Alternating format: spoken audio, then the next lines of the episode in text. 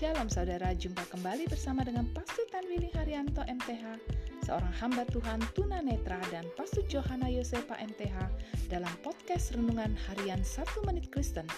Di dalam podcast ini, kami membagikan kebenaran dari Alkitab yang dimulai dari kitab kejadian sampai kitab Wahyu. Selamat menikmati.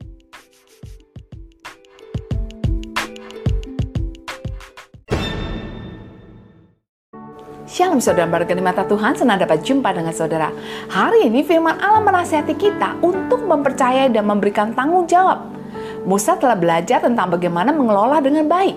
Musa pun telah memberikan tanggung jawab kepada orang lain dan juga mempercayai mereka untuk melakukan pekerjaan mereka. Saudaraku, ingatlah seperti Musa, Allah mau kita dapat mengizinkan orang lain ikut serta di dalam mengerjakan pekerjaan yang dipercayakan Allah. Allah juga mau kita dapat mengarahkan dan memberikan tanggung jawab kepada orang lain di dalam sebuah pekerjaan. Mereka itu mungkin adalah anak-anak saudara atau cucu saudara.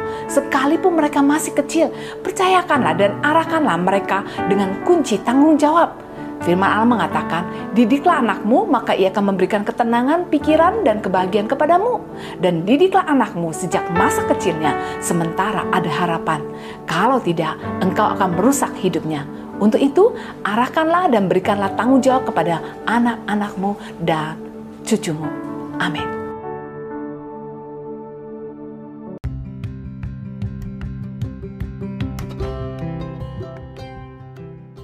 Terima kasih saudara telah mengikuti podcast Renungan Harian 1 Menit Kristen.